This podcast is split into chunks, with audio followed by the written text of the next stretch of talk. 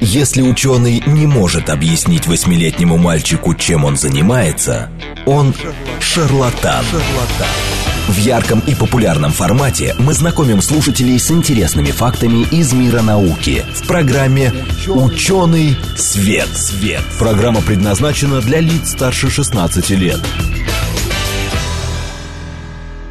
Здравствуйте, в эфире программа «Ученый свет», в которой мы отвечаем на вопросы об окружающем мире с научной точки зрения. Меня зовут Андрей Бычков, а со мной программу ведет Вера Грибанова. Вера, привет. Привет, Андрей, слышно тебя отлично. Я надеюсь, ты тоже нас слышишь. Всем добрый день, да. здравствуйте. Да, я вас хорошо слышу. Здравствуйте, наши постоянные слушатели, все, кто нам пишет. Мы в прямом сегодня эфире. Ой, Слушай, я, знаю, давай... как, я знаю, какой вопрос сейчас будет первый от слушателей. Нет, а давай я, кстати, отвечу на вопрос нашего постоянного слушателя Андрея давай, про давай. Прошлую, прошлую программу, что мы этот да. вопрос закрыли. Слушайте, э, да, я согласен. Э, с Сергеем Назаровым, астрономом, было бы очень интересно поговорить в прямом эфире, но дело в том, что Сергей, э, он занимается наблюдениями неба ночами, то есть он работает ночью. У него рабочее время с 20 Э, часов э, значит, вечера до 6 утра.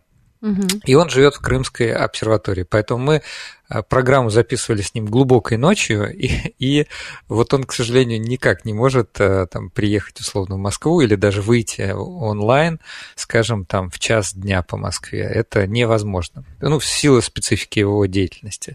Вот. А так очень интересный спикер. Мне тоже очень понравилась программа. Ну и спасибо вам за внимательность. Все, давайте к сегодняшней теме.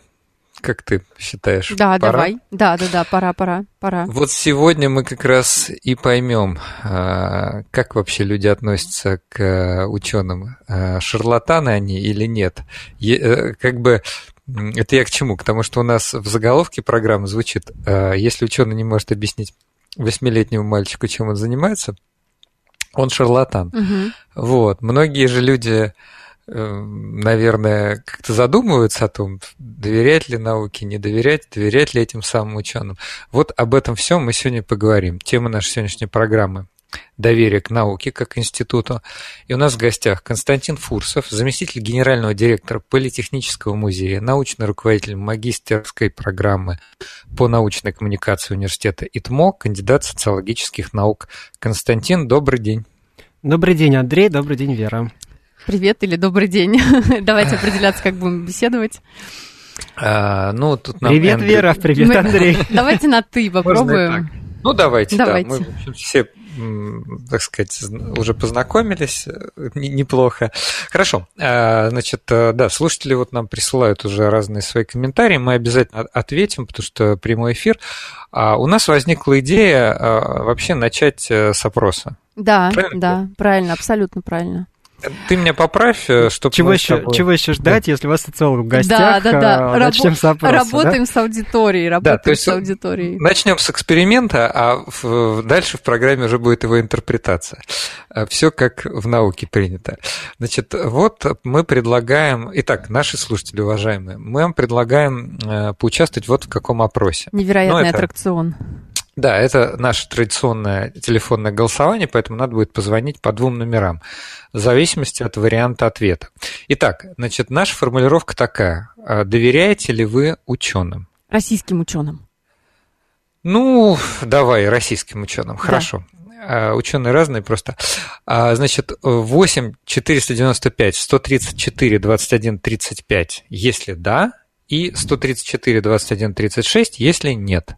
Ну, давайте еще раз. Значит, э, вопрос стоит так. Доверяете ли вы российским ученым?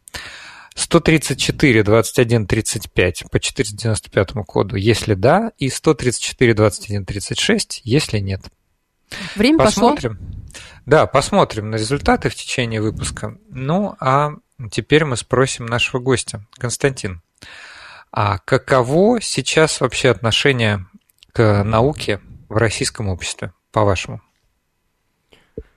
по моему личному мнению или по тем а, много, многообразным а, исследованиям, которые активно проводились, особенно в последние годы в связи с а, годом наук технологий и теперь уже в связи с десятилетием науки и технологий. Ну, давайте я, может быть, начну с отсылки к одному из исследований, которое проводилось еще аж в 2019 году, и вот данные были опубликованы в 2020 там задавалось несколько вопросов, которые э, позволяли ну, немножечко так отследить установки населения относительно науки в целом, да, как института социального, и относительно того, как она влияет на различные стороны нашей жизни. Это вот опрос, который э, делал Институт статистических исследований экономики знаний НИУФШИ в рамках мониторинга инновационной активности субъектов, э, субъектов инновационного процесса, как-то так. В общем, инновационное поведение населения. И там было несколько таких вопросов. Ну, например, наука и техника делают нашу жизнь более легкой и комфортной. А, вот утверждение о науке. Вот Вера бы согласилась, да. Андрей, вы бы согласились? Ну, скорее да, чем нет. 91% населения нашей страны согласился полностью это или частично с этим, год. с этим утверждением. Это 20 20 год. год. Это угу. 20 год. А, давайте еще, еще, значит, про, про науку. Да? Научно-технические достижения слишком сильно ускоряют ритм нашей жизни. Тоже вот согласны, не согласны? Ну, у меня здесь э, такие противоречия возникают. Если бы попросили... Я согласен. А если бы меня попросили ответить, я бы э, сделала поправку. Потому что если ты как бы условно в теме и за этим следишь, то, наверное, ты будешь обустряться и как бы как-то, ну, мне так кажется. Если а мне кажется, нет шансов этого, э, не пользоваться сейчас. А ты думаешь, нет шансов, да? техники, да. Но если только вот э, сознательный уход от цивилизации. Сейчас еще раз тогда внимание, да, научно-технические достижения слишком сильно ускоряют ритм нашей жизни. Согласны или нет? То есть мы сейчас говорим не о новостях науки, не о том, э, что э, не о каких-то новых изобретениях, открытиях, а о том, что, в общем-то, уже вошло в нашу жизнь в качестве, ну, повседневного ее элемента. Ну, вот, вот я считаю, что мне мало. Я Тебе согласен. мало. Мне мало, Андрей я согласен. А Значит, я согласен. Ну, вот да. есть некоторое такое расхождение. 82% населения страны полностью или Ой, частично я, я с этим удивлена. согласились. Я удивлена. Вот, Вера удивлена. Смотрите, какое, какая солидарность. Предыдущий, да, вопрос. Давайте и третий, и потом начнем как раз обсуждать э, давайте. про, про доверие. Да-да-да, давайте. Сегодня люди придают слишком большое значение достижениям науки и техники, забывая о духовной стороне жизни. Тоже, насколько согласны? Ну, я не согласен, конечно. Я тоже не согласна. Вот, видите, согласна. Мне кажется, что это такие вещи, которые как-то вот не, не, не, не это разные области, то есть их как-то нельзя скрестить и сказать, если так, то не так. Вот Мне среди... ближе Фрэнсис Бэкон. Хотя не знаю, насколько Интересно. Он... Почему? Ну, я, так сказать, на, научный оптимист. Вот. Я просто для меня, э, ну, вроде как Бэкон, он не только про науку, он, он же еще основатель э, материализма, ну, или, по крайней мере, английского материализма. Угу. Я могу здесь заблуждаться. Я все-таки химик, а не философ. Ну, все в опыте вот. познается, да, вы правы. То есть э, теоретические рассуждения не имеют никакого смысла, если они не укоренены в практической проверке наших гипотез. К вопросу возвращаемся. 72% да э, населения согласились с тем, что сегодня люди придают слишком большое достижение э, значение достижениям науки забывают, да, при этом о духовной стороне жизни. Уже не Интересно. такая солидарность, но все равно процент да, достаточно да. высокий, согласитесь. Были еще и другие ну, вопросы. Вот для меня... А, да, для, простите. Да-да. Ага. Были другие Я вопросы. Я просто хотел сказать, что для меня вот это вот эм, э, э, с чем сравнивают, да, чему противопоставляют э, научное знание, мне не, не очень очевидно. Я все-таки вот больше материалистическую сторону, поэтому для меня вот те самые э, духовные ценности, они, их ценность не очевидна. Хотя вопрос формулировки, что мы под... если их расшифровать, что мы под этим имеем? Если это там э, проводить время с семьей вместо того, чтобы в телефоне пользоваться техническими достижениями, в такой формулировке я, может быть, и согласился, что это избыточно. Вот. А если что-то иное имеется в виду, ну, в общем, Ну вот смотрите, Андрей, вы уже вы ученый, вы уже рассуждаете как ученый, да, то есть вы погрузили вопрос в некоторый контекст, сразу придали ему смысл, да, а когда, представьте себе теперь ситуацию опроса, когда вам звонят, да, или к вам приходят домой, в зависимости от того, в какой форме это происходит, и просто в э, таком повседневном разговоре вот начинают вам задавать вопросы, а вот как вы думаете, вот в целом, да, то есть тут как с психологическим тестом, нужно э, поймать некоторый момент э, и дать непосредственно ответственный да, ответ, а, и это тоже, это тоже влияет на самом деле на результат. И вот по тем трем вопросам, а их действительно на самом деле больше, да, есть вопросы о том, что наука может иметь непредвиденные последствия, ну, да, я посмотрел, тут риски, про здоровье, окружающую влияние среду. на здоровье, на окружающую среду, да. И вот а, во всех случаях, да, мы видим высокий процент согласия. То есть а, отчасти, да, немножко парадоксально. Мы не совсем вроде бы соглашаемся, с другой стороны, утверждения-то разные. Угу. И э, мне это говорит о том, что э, отношение как бы к науке сегодня, да, оно э, очень неоднозначно. То есть э, люди достаточно рефлексивны, достаточно хорошо понимают, что наряду с, в общем-то, э, действительно очевидными преимуществами, которые наука и современные технологии сегодня нам дают, возможны и риски. Да, и наша чудесная пандемия, с которой мы с вами столкнулись хороший в конце 2019 года, хороший тому пример. Вдруг все испугались, да, что все начали читать паниковать, читать, каждый стал экспертом. Да. А, вот, кстати, можно посмотреть еще тоже на цифры а, про интерес к науке, такие тоже замеры проводятся, да, а, насколько часто там вы интересуетесь новостями и так далее. И вот ну в последний вообще... год этот, этот показатель здорово подскочил. Вопрос, что наука стимулировала а, это или какие-то внешние обстоятельства? Внешние. Интересно. Ну, я а... говорю, или вообще э, вот эта ваша наука не привела ли как раз к появлению вот этой самой большой проблемы, с которой мы два года сражаемся? Да, там же еще и такие есть в обществе, спрошу. ну, условно, Это уже теория заговора, да, конечно, это тоже, безусловно, сразу э, стало э, одной из актуальных тем. Более того, уже сейчас по прошествии э, ну, приличного, я бы сказал, времени, я совершенно случайно наткнулся на статью а, о том, что все-таки, значит, у коронавируса искусственное происхождение, хотя уже неоднократно во всех ведущих научных журналах писали, значит, что это не так. И там прям а, серьезный, как бы, проводится анализ. Статья, правда, пока еще не вышла, она лежит а, в архивах, а, в архивах это медицинских. Российский источник? Нет, это, это международный источник, но э, что я сделал? Я сразу же пошел э, посмотреть на оригинальный материал. И э, в чем прелесть этого архива? Да, там есть комментарии ученых, которые, которые сразу могут, э, могут да, э, выразить свое отношение. Так вот, статья ошибочная, и э, она апеллирует просто к тому, что сравнивались фрагменты ДНК, а эти фрагменты ДНК, они присутствуют в любом э, типе вируса, который относится к коронавирусам. Угу. И поэтому э, он, естественно, реплицируется, и это не является доказательством является... его искусственного происхождения. Прикольно. Oh, да. а, а вот могла бы быть очередная сенсация. Э, да, кстати говоря, у нас э, тут достаточно много уже наших слушателей накидали интересных комментариев Давай, и даже вопросов. Быть, на, вот э, просто очень в тему, мне кажется, мне вопрос тоже кажется, слушателя Джекпот, который подписался. Да.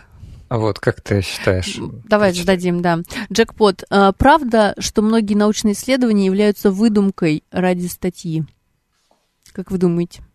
Коллеги. А, Просто мы тут точно цифр, то, точно цифр нет. Факт отрицать не будем, а, но давайте, давайте будем аккуратны. Значит, что такое? Значит, выдумкой. А, ради статьи фабрикуются факты, это очень репутационно опасно для ученых, поэтому ну, для да, такое возможно, но, как правило, это будут единичные случаи, таких ученых потом э, просто банят, статьи э, забирают из журнала, пишут опровержение. Э, это, э, смотрите, наука, она а, наука – это институт. Институт, который держится на определенных правилах, в том числе э, нормативного э, характера. Поэтому, да, конечно, на короткой дистанции вы можете, да, где-то что-то недосказать, ну, может быть, не совсем полностью выполнить протокол, но в конечном счете вас оценивают все равно такие же эксперты. И э, э, это вопрос всегда выбора человека, который выбирает себе карьеру исследовательскую. Да, вы, безусловно, можете э, публиковать фейковые данные, но э, наука проверяет себя постоянно да, за счет системы экспертизы налаженной. И э, поэтому есть хороший журнал, плохие журналы, э, и Опять же, есть рейтинги, есть, есть система цитирования. Есть система цитирований, да, все, совершенно верно. То есть есть все равно система некоторой экспертизы, да, проверки профессионалами профессионалов. Угу. Ну вот, и... кстати, может быть, нам Константин скажет да. еще буквально несколько слов про вот этот механизм рецензирования, про механизм отзыва статей, потому что мы об этом вообще никогда не говорили, но уже на протяжении почти семи лет мы почти в каждой ну, программе говорим, вот да, есть вот есть исследование, исследования, есть статья. Да. То есть мы как а бы сами людей, доверяем. А у людей может, да, возникнуть вопрос, а что вы верите этим вот э, статьям. статьям, да, этим бумажкам, э, ну, может быть, даже в электронном виде на, на серьезных сайтах, вот, а есть ли механизм условно отзыва статьи, а есть ли механизм обратной связи, например, вот какой-то человек заявил, ну, я, я так упрощаю, да, какой-то человек заявил об удивительном, уникальном прорывном открытии, и вдруг а вдруг э, его коллегам кажется, что это неправда. Но статья-то вышла. Как это работает? А, в целом процесс устроен следующим образом. А, давайте со стороны ученого или ну, исследователя. Я бы, Андрей, кстати, тебе тоже бы ответил на это. Так, так это, да, будет. Ну, вот, значит, вы ученый, работаете в лаборатории, с какой-то командой небольшой и делаете, проводите эксперимент. В результате эксперимента вы получаете какой-то результат, э, который кажется вам фантастическим, и очень хотите его опубликовать. А для того, чтобы это сделать, вам нужно выбрать себе журнал, который тематически подходит да, под вашу область исследований, а, и написать работу таким образом, чтобы она а, разговаривала как бы, да, с работами другими, других ученых В по этой же теме. Потому что первое да, заблуждение, что вы вдруг открыли э, что-то, что-то невероя... невероятное. Да? То есть сразу Нобелевская премия э, мой учитель в свое время говорил, наверное, вы просто мало читали. Вот первое, что вы должны делать, должны почитать, а, кто что делал похожего да, до вас а, в этой сфере. И когда вы а, представляете результат, вы представляете его в вот этом более широком контексте работ, которые были выполнены э, до, до вас другими коллегами. Это называется литературный обзор.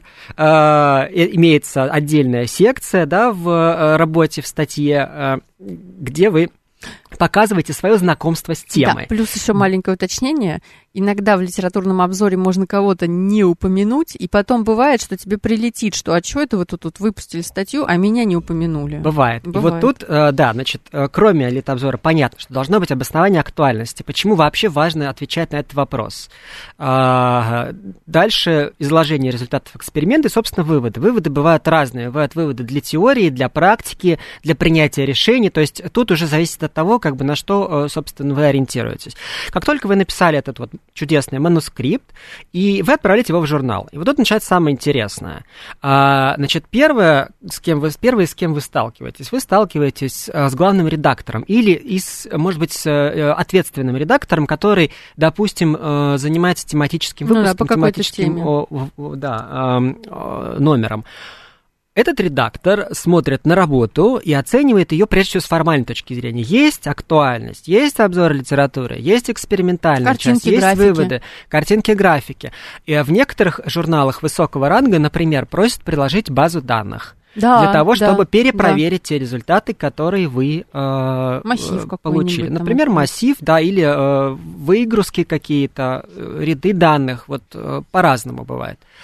Если формально все хорошо, э, редактор смотрит на содержательную составляющую. Э, все ли корректно написано? Это опытный ученый. Uh, да, то есть это не технический, не литературный редактор, и uh, он просто читает, адекватная работа или неадекватная. Если кажется, что есть какие-то сомнения, если у него появляются какие-то сомнения, да, он может эту статью завернуть или задать вам вопросы на уточнение, вернув вам ее да, для доработки. А, либо, если ему кажется, что все в порядке, э, то он отправляет его, э, э, ее, простите, эту работу на так называемое двойное слепое рецензирование. Что это такое? Не менее двух ученых, которые работают в этой же тематике, то есть в тематике вашей статьи, должны независимо, не зная, кто автор, дать на нее обратную связь. Высылается просто лист. Да, высылается просто. Обычно это все происходит э, через электронную систему подачи. Там э, вырезается автоматически э, информация об авторах, и человек получает только аннотацию и текст работы. Дальше этот человек должен оценить э, работу э, по ряду критериев, насколько она соответствует тематике журнала, насколько она научна, насколько в ней действительно проявлена новизна, э, нет ли каких-то ошибок, и пишет рецензию. А, получ, вы, дают, давая при этом заключение, то есть а, работу как бы принять все прекрасно, или работу не немножко скорректировать, да, а, работу сильно скорректировать или вообще работу не принимать. Угу. И вот эту обратную связь вы получаете как автор, и дальше принимаете решение. Таких бывает две, бывает три. У меня был случай, когда мы писали работу в журнал по транспорту, у меня, по-моему, было аж четыре рецензии. У меня один раз было, когда э, трое были, и потом еще одного Э, далее. Да, и вот, и... и вот вы, значит, э, перерабатываете статью и пишете ответы на комментарии которых вы можете согласиться, а можете не согласиться, но при этом вы должны объяснить, почему вы не согласны с тем или иным пунктом. Вот так работает нормальная да, там, система. Там, кстати, не всегда могут быть замечания или вопросы, которые, ну вот там, может быть, рецензент тебя неправильно понял, или он хотел что-то другое показать бы в этой статье, а ты, например, говоришь, да нет, у нас вот была вот такая цель, и мы поэтому вот так вот так вот скорректировали там наши методы, и вот только такой сейчас результат вот выносим, например. Да, абсолютно так бывает, вот, или бывает такое, что вот у меня у коллеги был случай, когда когда ей написали, вот ровно тот пример, который привела Вера, что вы не упомянули, значит, работу, ну, там, допустим, Карла Маркса. А, она честно отвечает, я прекрасно знаю работу Карла Маркса, о которой вы говорите, но а, вот как бы конкретно к моему исследованию это не имеет отношения вот по ряду причин. Более того, значит, работа а, Владимира Ильича Ленина в некоторых аспектах да, опровергает а, эту точку зрения, и я предпочитаю опираться вот на эту традицию. Это нормально.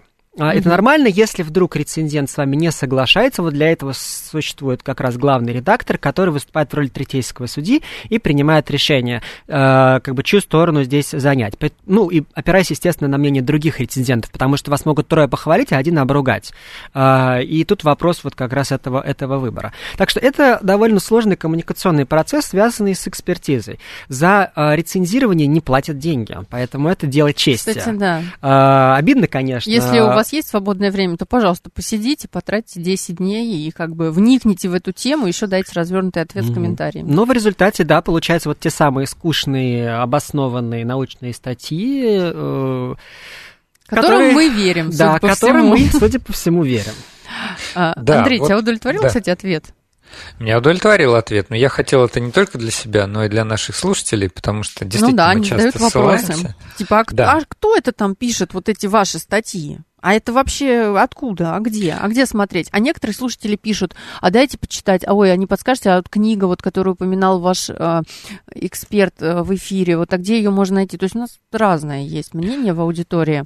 Есть да. и за, есть и против. Вот, кстати, про то, верим мы или не верим после этого научным статьям. Наш постоянный слушатель Андрей где-то еще в середине выпуска нашего написал, мне ближе позиция Пола Фейербанда, Э, который... Фейербенда. Фейерабенда. Фейерабенда, спасибо да, большое. Я, я да, уже, да. уже начинаю, да, философов, которые считают, что научное знание – это разновидность веры. Вот. И интересная мысль, мне кажется, мы ее можем тоже обсудить, э, но уже теперь во второй половине программы. Прям анархист как... какой-то был, извините. Как и ну, не совсем. Не совсем, да? А, да, да. Он просто такой э, радикальный mm-hmm. немножко радикальный, философ, э, радикальный. да, говорящий о том, что в науке все дозволено, и это привело в как, каком-то смысле к идее конвенционализма, да, о том, что ученые договариваются о том, что считать, например, истиной. А, и в зависимости от этого, да, уже выстраивают вот как раз свою систему коммуникации. Это не совсем так, потому что, ну, как мы знаем, законы физики не перестают работать э, вне зависимости от того, от верим, мы, верим, нет, мы да. в них или нет, вот, но э, своя, своя доля истины в этом есть, потому что, безусловно, э, что считать приоритетом в науке, что считать э, как бы правильным способом доказательства, это результат в том числе и переговоров, конечно, внутри профессионального сообщества. Да, думаю, что да, тема интересна. У нас почти вышло время до перерыва. Я представлю нашего гостя. У нас в гостях Константин Фурсов, заместитель генерального директора Политехнического музея, научный руководитель магистрской программы по научной коммуникации университета ИТМО, кандидат социологических наук. Говорим мы сегодня о доверии науки в обществе, в частности в российском обществе. Слушайте нас после перерыва на новости. В ярком и популярном формате мы знакомим слушателей с интересными фактами из мира науки в программе «Ученый свет». свет. Здравствуйте, в эфире программа «Ученый свет», в которой мы отвечаем на вопросы об окружающем мире с научной точки зрения. Меня зовут Андрей Бычков, со мной программу ведет Вера Грибанова. Вера, привет. Всем привет, здравствуйте, Андрей, привет, рада тебя слышать. Вот мы отвечаем, отвечаем э, на вопросы об окружающем мире, с научной точки зрения. Вот решили сказать. Да, отвечались. Да, что такое вообще научная точка зрения, стоит ли ей доверять и доверяют ли ей люди. Тема нашей сегодняшней программы – доверие к науке в обществе. А, и вот, мне кажется, хороший вопрос вообще от нашего слушателя. Ты гостя представил. Гостя. Ну да, давайте, давайте. Э, напомним Еще нашим разочек. слушателям. У нас сегодня в гостях Константин Фурсов, заместитель генерального директора Политехнического музея, научный руководитель магистрской программы по научной коммуникации университета ИТМО, кандидат социологических наук. Константин, еще раз добрый день. Еще раз добрый, добрый день. день. Привет, привет.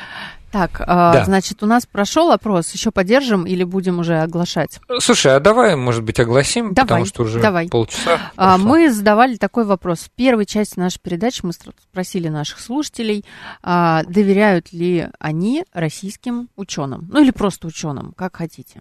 Значит, по результатам голосования, значит, среди всех позвонивших нам за результат «да, доверяют» ответило 89%, и за результат нет 11%. Это как раз пример э, ненаучного опроса. Не научный, да, верно, да. научный потому опрос. Что, Голосовала да, что... аудитория э, «Радио говорит Москва», или даже точнее, а программы. Те, кто да, программы «Ученый, «Ученый свет». свет». Те, кто пожелали. Да, мы никого не отфильтровывали, то есть здесь нет выборки. Вот. Э, Поздравляю ну, вас, вы систематически смещены э, в сторону доверия к науке. Ваша аудитория лояльна, вы добиваетесь нужных результатов. Ура! Но все равно нам от этого приятно. Спасибо вам, кто голосовал. Вот все-таки, а вот, допустим, вот верим мы в науку, э, значит, э, все у нас хорошо, а тут вдруг внезапно какой-то вирус, э, а вроде до этого все было, ну, было представление, что все, медицина победила все вирусы. Все, да, все да, все контролирует. Или вот, например, верили мы в атомную энергетику, а тут вдруг Фукусима, просто наш тоже постоянный слушатель пишет, японские ученые обосновали научными методами, что а, атомная станция Фукусима абсолютно надежная, она, она взорвалась. взорвалась. Известные, известные да, вот я, я бы спросил, как вообще влияют вот такие яркие события типа техногенной катастрофы. катастрофы. Замечательный пример. Ну, пример, точнее, ужасный, конечно, но потому что страшно. Такой. Да, но да, он, он, он очень показательный. И э, штука, доверие очень хрупкая, на самом деле, вещь. И э, действительно, э, она, она долго конструируется, а потом легко очень ломается.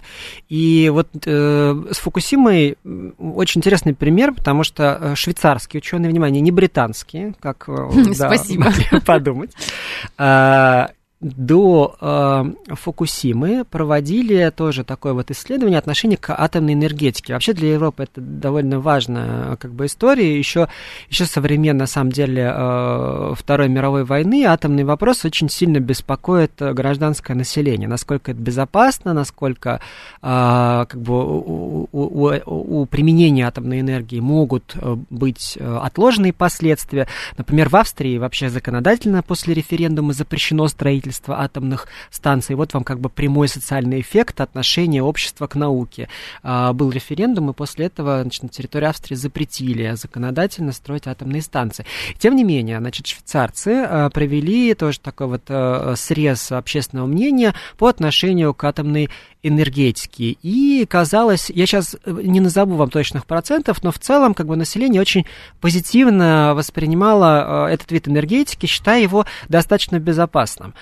И все радикально поменялось как раз после взрыва на э, Фукусиме. То есть э, провели повторный, повторный опрос, и практически обратные результаты были получены. Угу. Что говорило о том, что э, любые вот такие большие техногенные катастрофы э, очень э, заметное э, влияние оказывают на общественное мнение о науке и о доверии ученых. Ну, то есть Но тут надо понимать, такой, да, как с... центр какого-то притяжения внимания резко возникает, Конечно. да, и люди начинают, может быть, даже те, которые не в курсе были вообще каких-то исследований, а, которые там декларировали надежность, положительные эффекты, они, может быть, были не в курсе, но увидев яркий вот этот, ну, катастрофу техногенную, например, они сразу э, включились э, в часть тех людей, которые, ну, как бы резко там потеряли доверие против. Ну, конечно, то же самое, как с пандемией. Вдруг да. неожиданно вы понимаете, что как бы у вас э, люди умирают, э, да, на, на, на ровном месте вот, э, практически. Да, рядом условно с вами. А, и ты ничего не можешь с этим поделать, точнее, ты не знаешь, что с этим делать. С атомной энергетикой все-таки чуть понятнее, потому что это не первый взрыв, есть некоторый опыт, понимание того, как это воздействует на организм, и что нужно, какие шаги нужно предпринимать, но тем не менее все равно тревога остается. Угу. И штука здесь в чем? Вот смотрите, да, э, э, общество среагировало на э, катастрофу с Фукусимой, а при этом, да, как-то оказалось, это связано с доверием к науке. Угу. И штука здесь в том, что наука сегодня настолько разлита, да, в обществе и настолько проникла в самые разные как бы, аспекты нашей повседневной жизни, что мы ее вроде бы не замечаем. Да, э, все технические штучки, которые нас окружают, это вроде бы наука. С другой стороны, это уже не, на, не совсем наука, это уже работающие ну, механизмы, которые да, случились, да, благодаря тому, что кто-то когда-то там открыл полупроводимость, например. А, и а, вот э, вот эта связка как бы, в сознании обычного человека, она э, не, не рефлексируется. То есть э, что-то сломалось, ну, блин, вот кого винить? Ученый ну, плохо Те... придумал, или инженер да. плохо собрал, или ну, китайцы, значит, э, не, не, не доработали, да, да не доработали. конкретно при, при вот физической сборке. Э, но, но сломалось. Э, и это все связано в нашем сознании, да, мы не разделяем. И в этот момент, допустим, к вам приходит исследователь и говорит, ну как, вы доверяете науке российской или не доверяете? А у вас только что там, я не знаю, очередной миксер сломался. Да нет, конечно, все плохо дело. Uh-huh. А, и это может быть в том числе эмоциональная реакция. Поэтому очень важно, когда мы говорим про какие бы то ни было цифры, про, а, которые характеризуют доверие, все-таки фокусировать свое внимание на том, какой аспект мы рассматриваем, да, и как эти данные получены. В динамике, да, опять-таки, по годам. В динамике вообще супер было бы, а... да, в идеале еще и на панельных данных, да, есть такая, э, такой способ э, измерения эффектов, да, это панельные исследования, когда вы одних и тех же людей опрашиваете э, периодически, да, с разным э, интервалом в течение там продолжительного, ну, например, каждый год к ним приходите, да, mm-hmm. в, в одну и ту же семью и задаете им вопросы. И вот тогда вы можете посмотреть на так называемые чистые эффекты. Если это просто какой-то разовый замер, то первое, ну, на что бы я смотрел, вот э, ну, ориентируясь кого... на тот или иной опрос, это на методологию. Да, метод... Какая была выборка, да, э, кого как, туда позвали, кого позвали, кого не позвали, какой формат опроса, это телефонный, квартирный, э, да, там на улице стихийный. Интервью, может это быть, интервью, да? это... Э, ну, что а может быть, угодно? в научный быть... институт пришли, сделали в научном каком-нибудь институте или университете такой вопрос. Ну, там понятно, что будет тоже сдвиг ну, да. в определенную Ну, это область. вопрос к выборке как да. раз, да? Потом вопрос Слушайте. коррелированности с показателем. Да, вот мы говорим там, например, 90% доверяют ученым, а как они при этом, вот э, это кто? Вот как это относится с тем, например, э, что люди читают или не читают про науку? То есть, если они знают и хорошо относятся, все казалось бы очевидно. А если они не знают и хорошо относятся, на чем это доверие основано? А вот интересно, кстати, э, давайте так продолжим читают или не читают, да, то есть э, тут же вопрос в том, что какие источники используют в обществе для того, чтобы получать это самое пресловутое научное знание. То есть либо это статьи, вот мы с Андреем иногда читаем, но редко, а кто-то, может быть, вообще не читает. А есть еще дополнительные какие-то источники, где уже более доступным языком, кажется, написано. Это и новости науки, это, может быть, какие-то социальные сети, паблики, да, где уже люди сидят постоянно, они потребляют этот контент в более таком доступном виде. Это уже ближе к тому, чем мы занимаемся непосредственно Да, да, да, я, кстати, про нас намекаю. Вот, э, скажем так, это какой... Ну, как, как этот инструмент, его надо вообще, что это за инструмент и как его развивать? И вообще надо ли его развивать для общества? вот эти самые ну, скажем так, э, форматы. Помог, да? помогает, помогает популяризация просветительское э, просвещение, да. просветительская ну, деятельность. Помогает ли вообще это доверие это увеличивать? Увеличить доверие, да. Ученым. Короткий ответ – да. Спасибо. Э, Андрей, мы не зря здесь, мы да, не зря. дело, что, что работает это очень по-разному. Но смотрите, тоже вот одно из исследований, которым я еще занимался несколько лет назад, э, показало, что люди в большинстве своем на самом деле воспринимают информацию о науке фоново. Да, то есть э, специально, специально вот тех, тех, кто садится, значит, там, я не знаю, за компьютер, открывает телефон или там... Смотрю-ка я, что сегодня в мире науки да, да, происходит. Таких очень мало, таких там порядка 15%, таких именно активных э, э, пользователей, ну, энтузиасты, читателей, no. энтузиастов, да. На самом деле, в большинстве своем мы получаем информацию о науке, вот, слушая радио, да, читая там, ну, какой-то любимый журнал, где там вдруг попалась там заметка или какая-то статья, в блогах бывает, да, в том числе в, популярных блогах вдруг проскакивает какой-то сюжет. Парадоксально, да, но очень много внимания через телевизор. Да, mm-hmm. То есть очень много информации потребляется через телевизор, при том, что вроде бы казалось бы, мы живем в мире в эпоху интернета, тем не все менее, равно, да? все равно все смотрят телек. Да, и вот тут вот как раз начинается самое интересное, да, как мы эту информацию получаем. Это какой-то частный сюжет, это подробная статья, да, с э, таким вот обстоятельным рассказом о том, что же открыли и что это значит. Да, это просто случайный комментарий, например, со ссылкой на какую-то другую работу. Ой, смотрите, как клево, пишет популярный блогер. А, голуби, оказывается, невероятно умные птицы. И дает ссылку на телеканал «Редакция наука», а, где вы можете посмотреть новое видео про, про голубей. А, уже не новое, но очень, кстати, классное. А, это была не реклама, не реклама. я сам посмотрел, и мне очень понравилось. А, вот форма, форма очень, очень может быть разная. А может быть, вы пришли в городское кафе. Например. Например. А, а бранч там? с ученым а там? А, от Политехнического музея. Вот представляете, вот это вот, вот сейчас была реклама. Ну, а, а кстати, секундочку, мы не в коммерческих целях, да, мы просто упоминаем довольно часто, кстати, о мероприятиях научных, которые проводятся. Они бесплатные. Бесплатно. Да, не бесплатно. Бесплатно вы приходите на бранч Политехнического музея. Слушайте, а, вот последний... И слушаете какого-то ученого. И слушаете какого-то ученого, который рассказывает про себя, а потом рассказывает про свои исследования, а потом еще и на вопросы вам отвечает, даже на самые глупые. Хотел Константина спросить э, последний, можно сказать, вопрос э, про вот эти все методологические вопросы. А есть ли вообще какая-то базовая модель взаимодействия э, Ладно, базовая модель факторов, которые влияют на доверие э, людей, общества к ученым и к науке. Какие-то критерии, Какие факторы? Да? что влияет? Да, в смысле, вот, ну, мы сейчас говорим, вот, допустим, короткий ответ был, что популяризация просвещения угу. да, улучшает ситуацию, да. Угу. А, например, авария на Фукусиме, суть по всему, ухудшает. Ну, это, на самом деле, тоже такое спекулятивное заявление. Мы не знаем. Может быть, те, кто э, доверяют э, атомной энергии, они как раз понимают, что это ну, так бывает, да, что есть теория вероятности. Угу. Вот. А да. есть ли вообще какая-то глобальная? Потому что все-таки вот э, социологи науки наверняка же этим вопросом интересуются.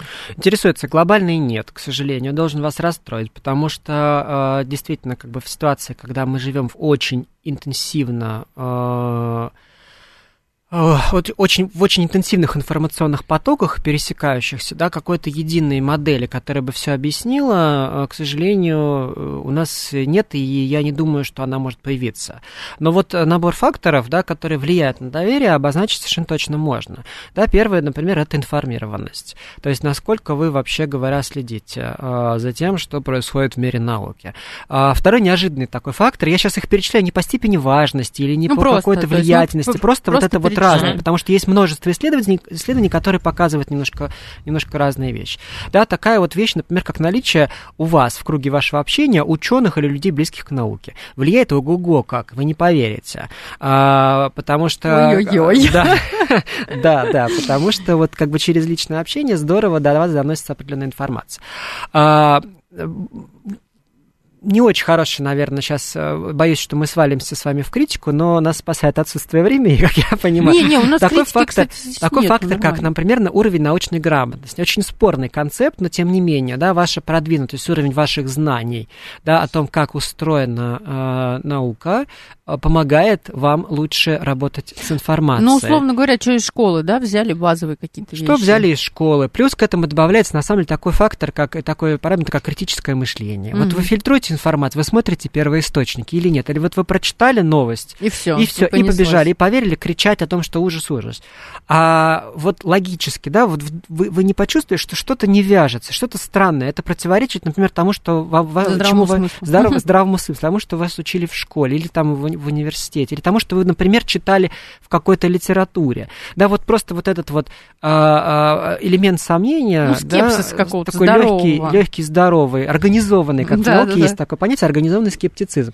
Организованный скептицизм, да, заставляет вас немножечко двинуться дальше, да, и проверить эту информацию. Это тоже фактор, который влияет на науку. Но, безусловно, есть вот и негативные, как э, какие, как техногенные катастрофы, ошибки, любые, да, любые э, резкие, как бы, факторы, которые непредсказуемо вдруг возникают, они обратным образом да, влияют, что о, как же так, э, мы столько делали, э, столько надеялись, а ничего не, а ничего не получилось. Влияет консолидированность, например, самого научного сообщества. Да? Что вот мы видим? Один ученый продвигает одну точку зрения, другой другую. С одной стороны, мы должны понимать, что это... Ну, прям там кланы от, какие-то. Отчасти, наверное, да, естественный элемент конкуренции, потому угу. что ученые борются за гранты, борются за признание, и понятно, что они, даже занимаясь одной и той же темой, могут предлагать разные подходы к ее решению, и из-за этого, да, у обычного человека возникает ощущение, что а они между собой не согласны. Они между собой не согласны относительно, например, метода, Методы. а не предмета или угу. там важности какой-то темы. Угу. Но тем не менее, да, в а, обыденном сознании, которое в том числе а, опирается, как бы не, опять же, не на первоисточник, а на пересказы разные, да, может возникать ситуация вот что кто-то врет, а кто-то не да. врет. Кто-то абсолютно верно, абсолютно верно. У нас еще тут комментарий, вот, например, Джекпот написал. Наш но... любимый Джекпот, он да. уже задает второй, какой там да вопрос? Тут много. Третий. Третий, Третий вопрос. Ну, он пишет, да, раньше ртуть использовали как лекарство. Это, видимо, к тому, что,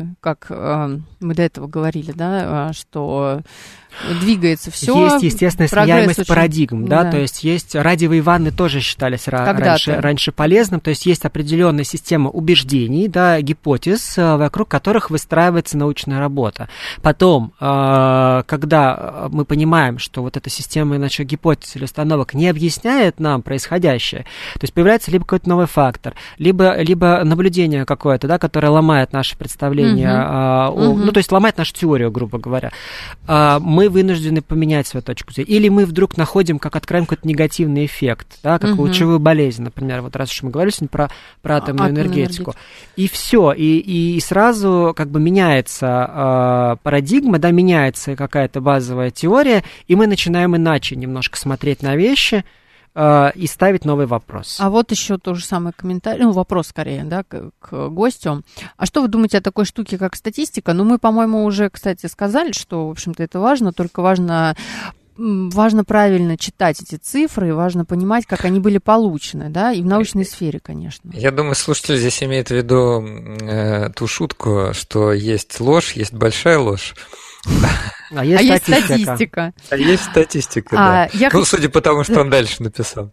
Я хотела немножко перейти. Это был последний вопрос Андрея, да, Андрей? Крайний, не последний, а крайний. Да, да, И все-таки немножко к такому более, ну, наверное, для слушателей наших будет интересно. Мы тут собирались вот такие классные, рассуждаем о том, как доверяем ли мы науке, не доверяем, а как вообще увеличить доверие к ней, а все ли врут или все не врут. Ну, вот вы раньше занимались, Константин, исследованиями, я опять на «вы». Вот вы были исследователем прям вот социологии науки. Сейчас вы занимаетесь практической, скажем так, частью. То есть если раньше вы анализировали, как там люди смотрят... Статистику. Потреб... Да, статистику. И разбирались, кто же такие цифры То теперь у вас, значит, позиция по другую сторону баррикад. Вот пару слов бы хотелось бы, что это за баррикады такие, а, чем сейчас занимаетесь? Занимаетесь? Это ну, вы, очень там, интересно. Ты да. коллектив, скажем так. Так, а, мой, мой коллектив, а, мой прекрасный коллектив, а, который работает в музее, музей... Научно-технический. Научно-технический музей, да, не, не картины показываем, да, а технические всякие устройства и пытаемся говорить о как раз науке во всем ее многообразии. А, музей, который сейчас находится на реконструкции, но, тем не менее, продолжает очень активно присутствовать в медийном пространстве. А, мы стараемся с ребятами, с командой, с которой я работаю, искать новые и придумывать новые способы э, раска рассказа, да, разговора о науке. Э, и мы пытаемся развивать то, что сегодня называется научной коммуникацией. Это не просто популяризация, да, то есть простой, доступный, понятный рассказ о науке. Нет, это попытка э, выстраивания некоторого диалога, да, то есть э, понимание того, что э, аудитория, э, которая приходит, например, на, при, на мероприятие, хочет от э, науки, да, то есть какие ответы она ждет э, от науки. А, и, э, соответственно, как бы вот попытка э, на настроить да, разговор э, и попросить ученых помочь разобраться да, с поиском, поиском этого ответа.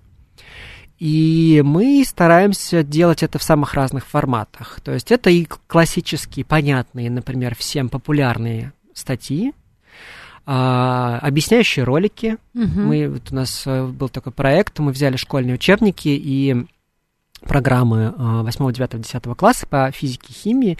Вот ну, вы самые как, азы. как химики можете да, посмотреть и дать нам обратную связь, насколько мы там угадали или не угадали. То есть мы прям взяли школьные, школьные уроки, посмотрели, чего с нашей точки зрения не хватает для понимания а, там, того или иного явления, ну, и сделали серию объясняющих роликов. Угу. А, вот один из них, кстати, был посвящен запахам, тому, значит, как а, а, формальдегиды, да, а, да, а, позволяют нам чувствовать э, разные, разные запахи, вообще там соединения.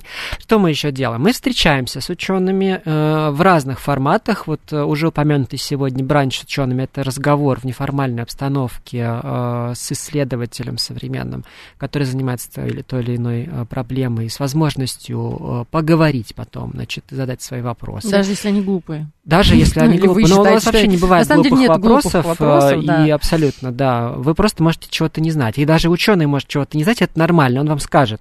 Вы знаете, я не знаю, я не занимался этой проблемой, но как бы а, мне известно, да, или, он там объясняет, что ему, что ему или ей известно.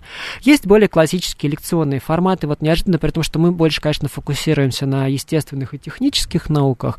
Uh, у нас uh, вот uh, в, этой осенью прошел сезон так называемой интеллектуальной среды, когда мы приглашали гуманитариев, историков, философов, социологов, этнографов, и они рассказывали про вот разные свои исследования, и удивительно, но, но это, это пользовалось какой-то... Это тоже исследование, своими да? Выводами а, со своими выводами. Это пользовалось какой-то бешеной популярностью. Мы даже сняли это на видео, скоро будут видеозаписи, можно будет посмотреть а, их в наших социальных сетях.